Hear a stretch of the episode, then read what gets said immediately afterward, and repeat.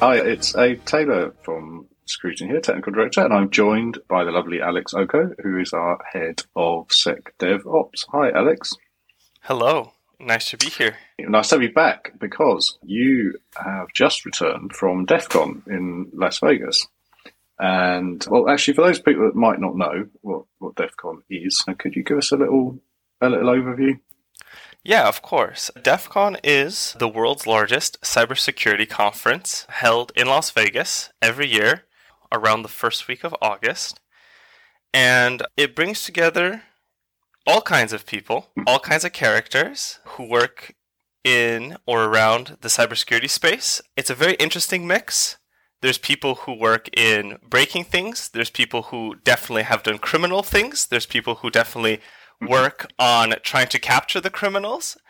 And it's really a space where people can let loose, find new friends, talk about the new and up and coming trends in cybersecurity. And and so and what's its relationship to because I uh, the the whenever anybody says DEF CON, somebody else about five seconds later we'll mention Black Hat, right? So what, what's what's the relationship between those two? Yes. events? So DEF CON was the origin, founded 30 years ago, and it was started by somebody called the Dark Tangent, also known as DT. Does does anyone know his real name? I'm assuming it's a him. I don't know why I'm assuming It him. It is. Yeah, yeah, yeah, yeah. He still runs DEF CON every year. I've or, or met does him. It, or, or does it say Dark Tangent on his credit card? Well, it says Dark Tangent on his badge, but he has a real name. Most people can find it quite easily. And met so he's a real person. he is a real person. He is a real person. Very, very nice person. Super into like broadening the community. So so that's very nice. And then what happened was what he noticed was, you know, like more and more back in the day when like cybersecurity started to get more traction in just general computer science, right? Like more and more vendors and, and more like the business side of things wanted to come to DEF CON. But he wanted to keep DEF CON weird and not corporate. He- Gone weird. I can I can see I can see the, the banner now. Yeah. yes. So what he did was he started Black Hat, where it's more of like a the corporate front where corporations come set up booths. Do okay, so he started Black Hat as well. yeah he sold said, okay, it. this is a commercial one. This is where you can have your stands. This is where you can sell your product. Yeah. thing. Right. okay. Yeah, and not that you can sell your products at DEF CON. I, I actually bought some products at DEF CON, but those products are more like community funded projects or very small, right? Like people doing like individual things. Mm. He sold Black Hat a while ago and to some corporate company and Oh, okay. they've taken it. He's DC focusing on sold out. well, he sold out on, on Black Hat, which I feel is fine, you know.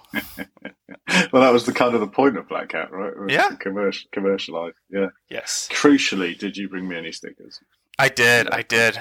I have Awesome, some stickers. That means I can pretend that I went this year, Exactly. and and no one can challenge me because I've got stickers. What were you doing there? I mean, you weren't you weren't just an attendee, were you? That's true. For the past five years, I am I am a volunteer. I volunteer with the DCTV department at DEF CON. We are in charge of sh- basically delivering content, so the streams from all four tracks, so speaker tracks, to the hotels. So all the hotels where the conference is at or has partnered with, and at the same time also to Twitch the last Okay. three years. Okay, so all of the live talks are streamed to all of the venues, Yeah. and online. Yeah. Okay, that sounds like fun and complicated and prone to breakage. Yes, very much so. This year was again some new adventures. So the conference officially starts, the talks start, the Mhm. conference opens up Thursday. And we had a bit of a Thursday was a very long night. Thursday to Friday night. I didn't sleep basically due to the fact that everything broke right before talks were supposed to start. So we streamed to seven hotels on the strip. And one of our jobs is actually going and into the hotel kind of you can say back rooms, the head ends as we call them, Uh-huh. and setting up equipment. So we actually own all of our equipment. So we we have our own small server rack, we have our own servers, we we utilize DEF CON's network operations center to set up like drops for us in the conference and then we coordinate with the network service provider out in Vegas and the hotels to actually route our traffic to the streaming, like the head ends. And then we utilize all our own equipment at those head ends, all the way basically the boxes that split out to the hotel rooms. So when you were not staying up all night getting streaming working, presumably you got some time to attend some stuff and look around what, what was going on. Any favourites from from what was happening actually in DEF CON? Yes. So maybe I'll start with something that, that that is kind of like a general trend that I've seen at the DEF CONs that I've been, which is there's a lot more new people coming to DEF CON, like first time mm-hmm. attendees, people who are interested in cybersecurity field which I think is fantastic. I think we need more people in the cybersecurity space. There's a lot of new, also this year, I think 70% of the people who talked at DEF CON were first time speakers, which is fantastic. So a lot of new people coming into the scene, a lot of new people kind of coming in and trying to share their knowledge with the entire mm-hmm. cybersecurity community. So for me that is that's a that's like a very grand thing that I, I like to see and it's awesome to have yeah I mean I think it's really cool and is it is it it's, I always have the impression that you know I've been a, I've been a couple of times and I always get the impression I don't know that the the speakers you have to be a hardcore researcher to submit a paper for review and get to actually speak but are you, are you saying that that's perhaps not quite the, the, the case now you can just be somebody with a cool thing that's done had a cool yeah. idea and and get an audience. Yeah. Absolutely, absolutely, and and I think the nice thing about DEF CON is like so. There's the four main tracks that people can talk at, and those are usually those are selected by the DEF CON committee. Mm-hmm. However, there's also like the nice thing about DEF CON is there's also a lot of villages at DEF CON specifically. For example, like there's the red team village, the blue team village, the cloud village. Right, okay and all of those villages have their own tracks as well that bring in like, like that allow other speakers to come in and you know maybe they have only a small like very niche subject that they want to talk about like they're they're those villages provide them the platform to also talk did you find a, a theme this year? You know, was there something that was that was more prominent than, than anything else? Yeah. So for me, one of the trends that I definitely saw was cloud computing, and more specifically Kubernetes. There was a whole okay. cloud village, and there was a whole capture the flag event surrounding Kubernetes itself. I didn't participate, okay. sadly, but definitely a lot of talks and a lot of how to break Kubernetes. so this is fascinating to me because yeah. I have long held a theory. I think I've bored you with it in the past. I've long held a theory that the speed at which people adopt cloud and cloud orchestration platforms like Kubernetes mm-hmm. has left security in the dust somewhere behind them. Um, and I think you know it's not not the case for every implementation, but I I do still feel security is nowhere near as mature in those environments as it is in kind of more traditional hosting environments. So was that what was happening? Was it? It was like it was. It just happened to be that everyone coalesced around. Okay, we're going to look at Kubernetes this year and see what um, we can do to it. Yeah, I think I think that's kind of what happened. I also think that because it is gaining more and more popularity and people are you know like like people are drawn to to finding out like what is like ways to you know get into it break yeah, it yeah. Yeah. Is it breakable? What was the what was the verdict? Oh, very much so. Very much breakable. And not necessarily so I think the reason why it's so breakable and, and what like I, I saw and I talk with people about is it's very complex. Like Kubernetes in general is a very complex, right? I mean, it came from mm-hmm. Google's Borg, which is mm-hmm. right. Like yeah, Google yeah. has many, many engineers who work mm. on this. 170,000 um, of them. They've got some scale. Some scale. Yeah. exactly. Exactly. And and I think you just you need to be on top of it.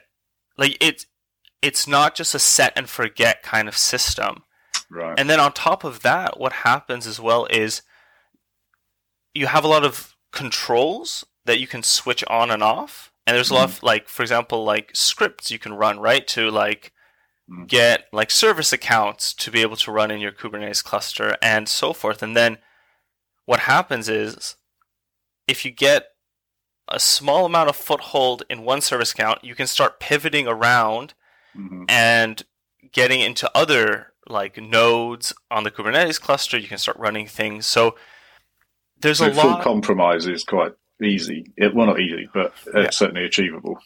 It's certainly achievable if you don't know, like if you don't have experience with securing Kubernetes and Kubernetes workloads. Mm-hmm. There, there's a big you can you can really shoot yourself in the foot if you don't figure out your or if you don't think about how to run and secure applications on Kubernetes. So, do you think there's the, there's product coming to you know? Do you think this is like a commercial opportunity for companies to develop products to secure those environments, or is it just that people need to be better at configuring it in the first place? What's going to happen here? Is it going to is it going to be yeah. tools, or is it going to be education? I think it's it's both of those combined, plus a third one, which I want to mention is.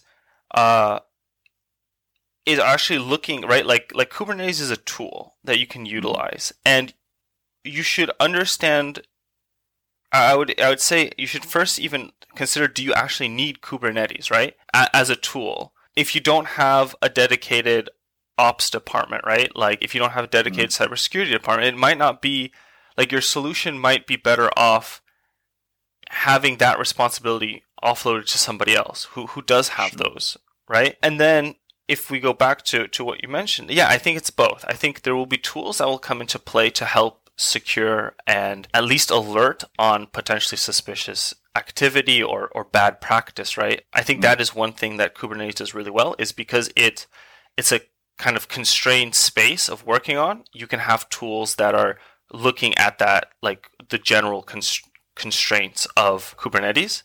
Mm. While at the same time, I think just teaching people, right? Like I think, mm. And that's that's one of the things that DEF CON and what what DEF CON's about is is teaching people sure. like, hey, th- these are insecure solutions if you yeah. do them poorly. Yeah, I mean, I've been involved with Kubernetes deployments, not not hmm. I hasten to add here where we are working right now, but I've been involved with some things that were they were against the clock. Nobody really had the experience, and so what they ended up doing was stripping away layers of security in order to make it work, which you often see with like you know complex deployments against the clock, right? And and I think Kubernetes, I think container technology in general, but Kubernetes doesn't lend itself to that kind of considered step by step security by design sort of approach. Tends to it, it seems to me to have been the other way around quite a lot, where you'd like you deploy a thing, it doesn't work, and you go, oh, Christ, why doesn't it work? Oh, maybe it's because it's a permissions thing, or it's an authentication thing, or it's a you know there's a relationship here with, where these these things aren't trusted. So we'll turn that stuff off, and oh hey, now it works. But nobody ever goes back and says, okay, you know, we had to disable a load of stuff that I'm not comfortable with here to get this really complex environment to run to get Kubernetes to deploy it successfully now I'm going to go back and relayer all those security elements back on on top. It just it kind of doesn't happen. Right? Everyone just you get on with your life, right? It's it's done. It's running. And so it's interesting. You said what I think you said is it's not it's not fire and forget, right? It's you you, you have to actively maintain it over its over its life over its life cycle. It becomes another yes. thing you need to look after in itself, right? Yeah, absolutely. Yeah, it's interesting. So, how long till we get the first big breach of a? Well, we may have had it already, right? uh, first, uh, first big breach of a, of a publicly accessible orchestrated environment. I mean, I think I think those have already happened, but it's it's it's more doing like red team exercises, right? That mm-hmm. that probably mm-hmm.